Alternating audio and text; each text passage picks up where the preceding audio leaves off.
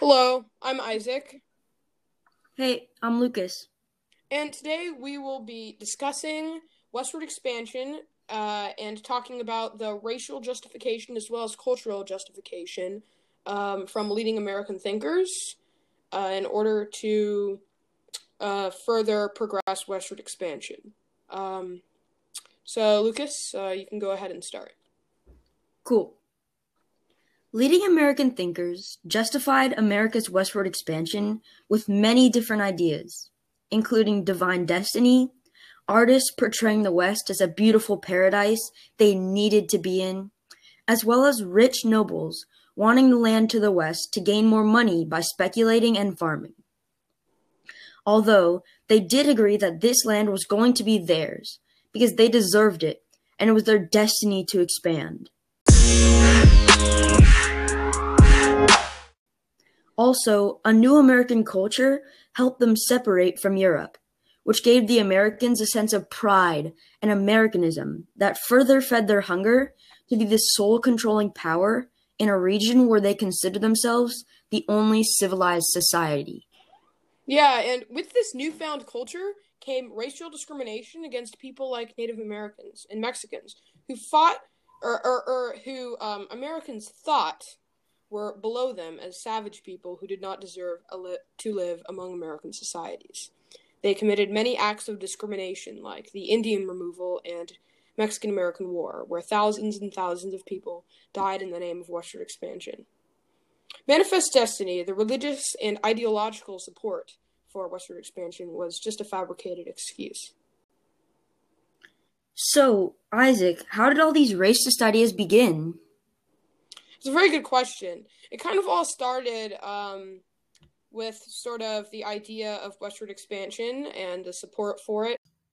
But first, I'm just going to set the stage.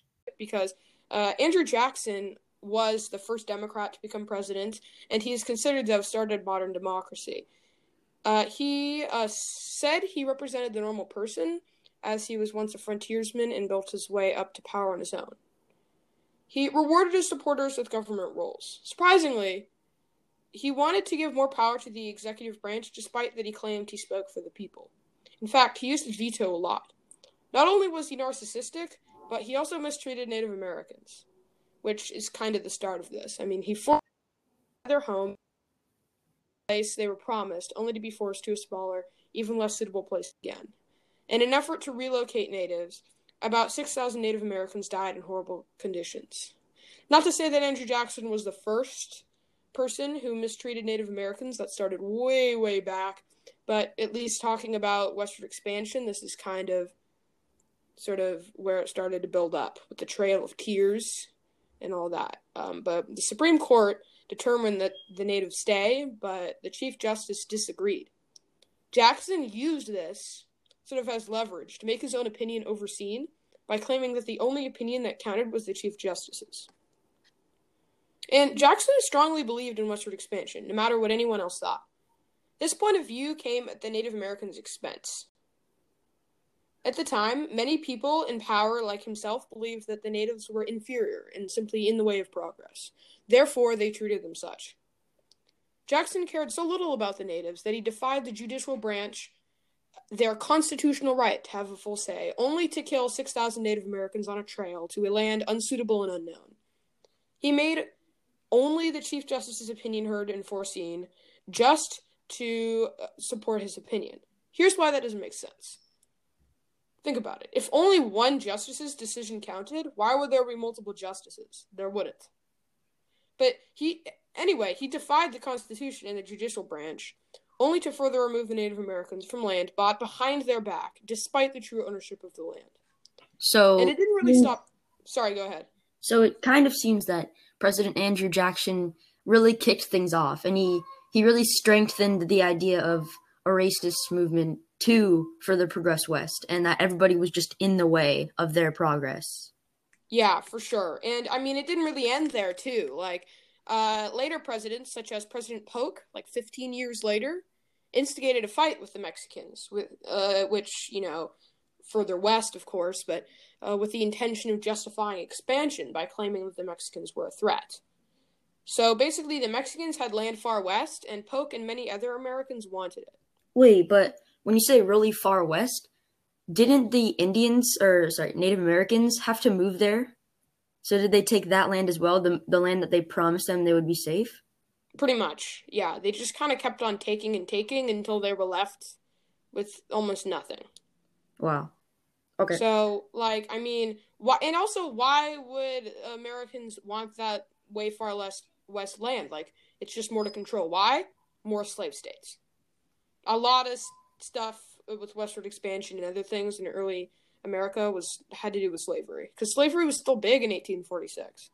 Uh, before the Civil War, this happened. So Americans wanted more slave states in order to expand the production of goods through slave labor. So they started a war that made it look like the Mexicans started it by instigating a fight. Through these two years, the United States of America obtained the Southwest and land that stretched as far as the Pacific. In the end, they purchased the land. But this followed the horrors of a war lasting two years, so they kind of just covered it up. And Polk and the United States won the war and obtained the land, but in the end, though, they discriminated against the Mexicans too. The Mexicans were different, and Polk saw them as in the way. He could have made an agreement early on and gotten the same effect. Nonetheless, he felt he had to declare war and kill about 9,000 people. Can you believe that? 9,000. Well, So really, America played the Mexicans as they played the Native Americans, just in a slightly different way. Yeah, and I'm seeing a, a recurring pattern with like people thinking of others as in the way, even though they're just living on their own land and trying to be peaceful. For sure. I mean, I think that it's just probably. I mean, I have a question for you, like, because it seems like this sort of thing comes up a lot in history, and it must have some cultural stuff going on. So I'm just wondering, like, where did they get this pride in Americanism, and how did it develop in American culture? Because it seems like this would have started somewhere. Okay. Yeah. Um so with the new American culture, people began to people began more to think of themselves as Americans and not just a bunch of states that actually came from Britain. This change in culture from the Enlightenment era, which was Europe's culture for like science and logic, um, was to the Romantic era, imagination and emotion, which really gave them a sense of individuality from Europe. But with this newfound sense of Americans came the sense that everybody else in North America, the Native Americans and Mexicans, were inferior and needed to be conquered to be saved and civilized. See. Khan Academy said that the uh, culture change gave them a sense of uniqueness, almost as if they were special and meant to civilize the West. A similar justification was used with the slaves, claiming that masters were actually loving parents trying to civilize a slave. Yeah, So- definitely a pattern there. Yeah. So, one of the main reasons for westward expansion and manifest destiny was that Americans thought they had a kind of mission, or as religi- religious leaders uh, called it, an intention by God to civilize the West and go forth in taking what was rightfully theirs. This is strange, though. Um, this is strange, though, because they did not seem to realize that the Native Americans were there long before them. Back in, uh, were there long before them, and back in Britain, they did not even know this land existed.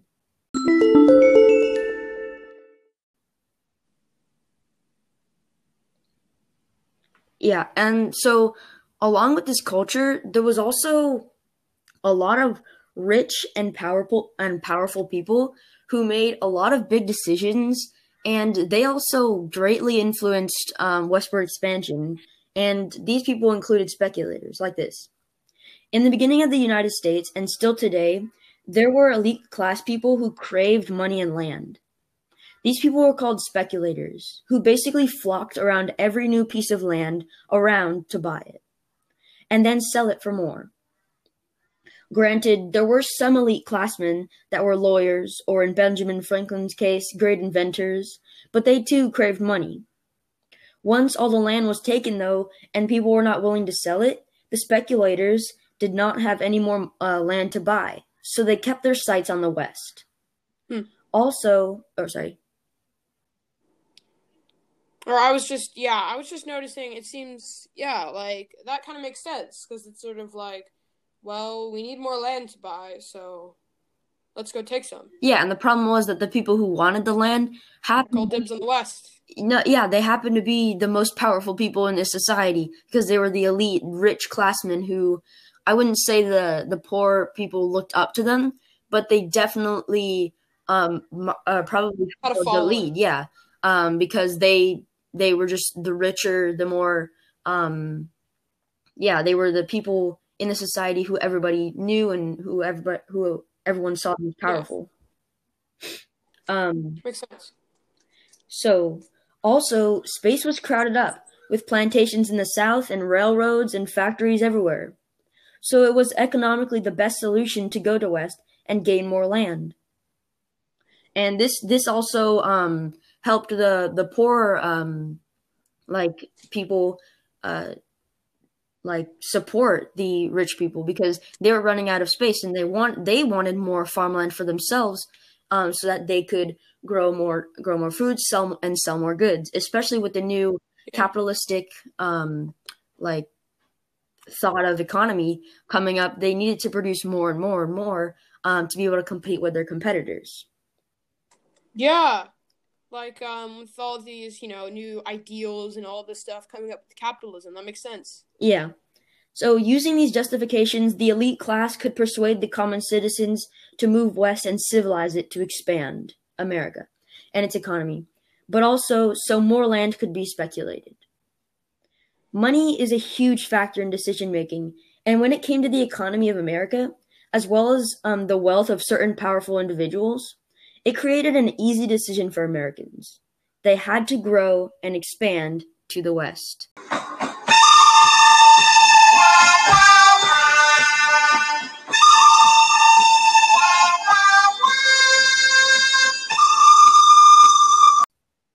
That really does answer my question because you know when you think about it, all of this stuff makes them think, well, these are all the reasons why it's ours, so it's not yours. Yeah, Like, it's like yeah, like and like what you said they're in the way like these people are in our land why do they get to be in our land I mean, some of them. I, I don't even think. I mean, it's it, it must have been so different then because I feel like they just so greatly mistreated the Native Americans. Because if you think about it, like they did, they didn't even treat them like they had their share of anything, which is just unfortunate. And you can see that in history.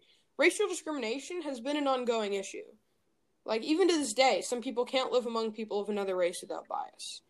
And during the 19th century, a lot of discrimination is present in American progress, and it conducted many ideas and acts that changed American history forever. I mean, as we can see, like thousands of Native Americans died in the process of being brutally relocated to an unsuitable land in the Trail of Tears, just to be pushed back even more in years to come. History repeats itself, they say. A decade later, the Mexicans suffered just the same in the Mexican American War, you know, as we discussed.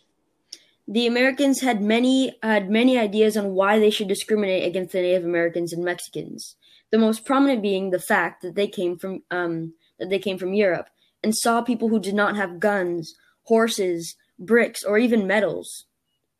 This sight produced many racist ideas about how the native americans were savages and did not deserve to live with the civilized americans. Plus having a uh, plus having a new culture gave them the separation from Europe they needed to feel like it was their destiny to rule the uncivilized world and call it their own. Finally, the rich and the rich and elite population in America had their own agenda and were greedy for the land of Native Americans and Mexicans because it would gain them more money.